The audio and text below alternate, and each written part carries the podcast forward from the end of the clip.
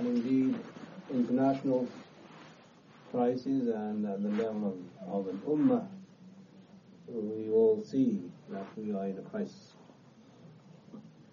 This is just the naked reality of what's happening today in the world.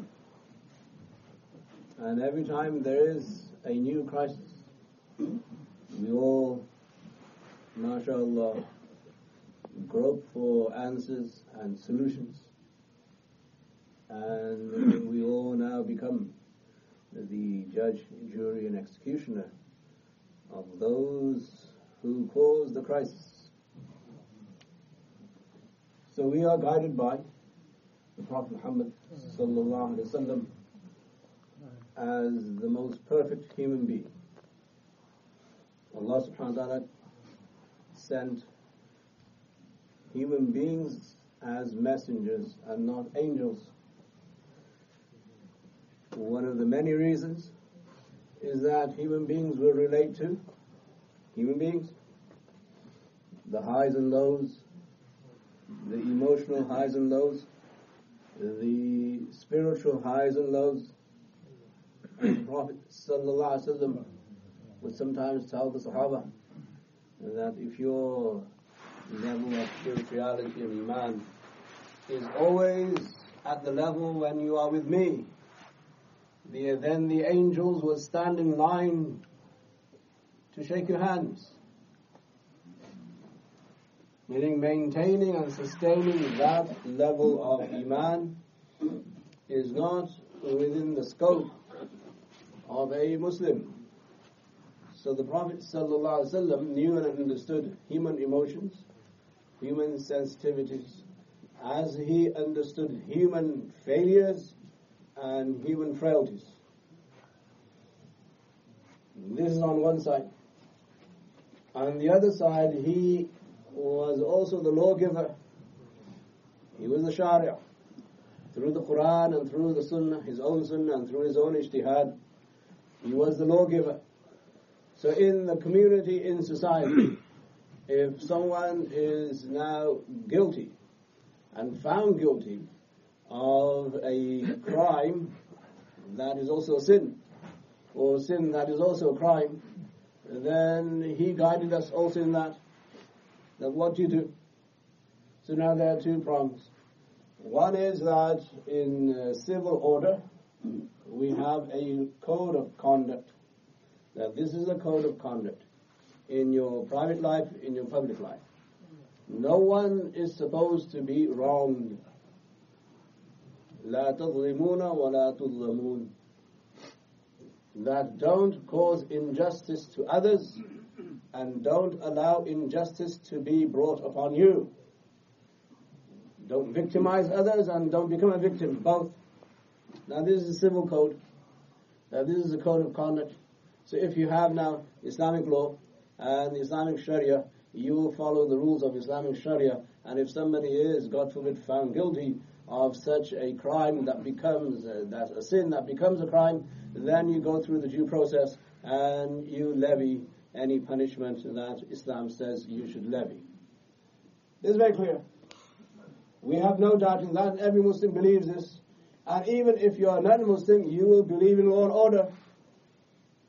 You will believe that there must be no chaos and no commotion on the streets. There must be no confusion about what the law is. And you must apply the law wherever you are in such a way because the law is designed to keep peace and law and order in every community. It is not designed to cause more corruption, more chaos, and more confusion. This is the role of the Prophet Muhammad sallallahu alaihi wasallam. So on one side, we are obligated to follow the Prophet sallallahu alaihi wasallam in his behavior, in his in his ethics, in his manners, in ibadat, in how we make dua, and how we conduct ourselves as not only good human beings, but good Muslims. This is now the role of ethics and morals and what we know as adab. On the other side, the Prophet ﷺ came to ensure that any Muslim who is wronged or is guilty of a wrongdoing himself, should go through the process of being tried and judged in this world. As Muslims, we all believe only Allah subhanahu wa ta'ala is the ultimate supreme judge. That is why in Surah Fatiha we always say Maliki Yawmiddin. He is the owner of the day of judgment. So what is now the moral value of this? When you have Sharia law and when you have American law or the state of Illinois law, what is the role of law when you say Maliki Yawmiddin? How do we apply this? So Allah subhanahu wa ta'ala on the day of judgment will judge all. Allah save us from His hisab. Allah make our hisab. In fact, Allah uh, allow us to enter Jannah without any hisab. We don't want to be ordered by Allah subhanahu wa ta'ala because He knows everything. In this world, we don't know everything. Are we obligated to know everything. The truth may reside elsewhere. So we have to go through a process. That is called the system. The system of governance, the system of law and order. The Prophet ﷺ said, that be careful. If I give a verdict to one of you in my understanding of your elaboration of the case and through your eloquence and representation of the facts, you convict, you convince me that you are telling the truth and you have a proof. Then be careful. Because if you know that you are lying, then I would, would have appropriated for you I would have given you a coal from the coal of hellfire. Meaning there, even the Prophet ﷺ said, it is quite possible that through your bayan, through your articulation, and through your evidence and now presentation, I may not know the whole truth in this world, but this is what I'm obligated to. I look at the facts, and based on the facts presented to me, I will give a verdict and a judgment. The final judgment is with Allah subhanahu wa ta'ala. Maliki. In this world, I render judgment according to my understanding and the knowledge that is presented in front of me, the evidence that I have in front of me, and you be careful that you don't take the right of your brother through your presentation. Now, even here you have ethics and morals that despite judging and ruling, this is the Prophet Muhammad despite his judgment and his verdict against another Muslim in the community, he is still cautioning the community, hey, be careful, because I don't know everything, nor am I obligated to know everything. So it could be that one of you will be wronged through my judgment, not because I am wrong, but because the presentation was so superb and spectacular that I have to rule according to the law, what's in front of me, not according to whatever other means. Now, Jibreel salam could have come on every occasion and said to the Prophet wasallam that this is the truth and this is falsehood. But Allah didn't do that. Allah did not send Jibreel in every case to the Prophet ﷺ. Why? Because otherwise no one would be able to follow him. How are the Sahaba going to do this? That in each case, now we need Jibreel's assistance, we need kashf, we need ilham. It was impractical so Allah subhanahu wa ta'ala informed the Prophet sallallahu alaihi wasallam, judge according to what you see in front of you. If you are right, alhamdulillah. If you're wrong, then that's not on you. You'll not be held accountable, guilty of that. And that's how the Sahaba also judged in their courts, and that's how we also judge. So it is quite possible, in fact, probable, sometimes in a system where you are training people to lie, understand as part of your job description. Where is the justice in that? But nevertheless, there's a system. There's an order. People follow that and there's no chaos and everything works. But the ultimate judgment is with Allah subhanahu wa ta'ala. So we must seek Allah subhanahu wa ta'ala's refuge in being judgmental, even though the facts may tell us this is the truth, This is the portion of the Prophet Muhammad sallallahu alaihi wasallam. Yes, if someone is guilty, then albeit, that's fine. But for the community, Allah subhanahu wa ta'ala in the Quran and the Prophet wasallam in his Sunnah and the Sahaba in their Seerah and the Ummah in its civilizational history never condoned that you go out on a limb and you promote and propagate what is now wrong. إن الذين يحبون أن تشيع الفاحشة في الذين آمنوا لهم عذاب أليم في الدنيا والآخرة. Those who love that fahisha spreads in the community, immorality spreads in the community, that gossip spreads in the community, rumor mongering now is justified in the name of social media and freedom of information. This is not being condoned, neither by the Quran nor the Sunnah. Yes, one guilty party may be guilty. And we accept, acknowledge, and we make dua Allah subhanahu wa forgives. If the victim is there, then justice must be served to the victim, and we must not underestimate the dua of the victim. As the Prophet ﷺ said, Ittaqu da'at al Fear the dua of a person who's been victimized. Because there is no barrier between that dua and Allah subhanahu wa ta'ala. It goes straight up to Him. So we are cautioned to fear the bad dua, the curse of any victim, not just a sexual crime victim. Any victim. It doesn't matter. At the same time, the Quran and the Sunnah and the Seerah of the Sahaba and our Muslim history tells us that we should not promote that in the community by gossiping about it, by discussing this over the table. Everywhere you look, people are now discussing one thing, as if it is the only thing that concerns the Ummah. It is a tragedy. It is a crime. It is a sin. But make sure that you don't incur Allah subhanahu wa ta'ala's wrath and His punishment, by assuming that you are God. Nobody is God. By assuming that you have the right to render judgment, because neither neither you nor the courts know the facts. We don't know the ultimate truth, 100%. So we are obligated to follow the law, that if, if something has gone to the courts and trial, and there is something there, and according to the law of the land, someone is proven guilty, then that is fine. You rest.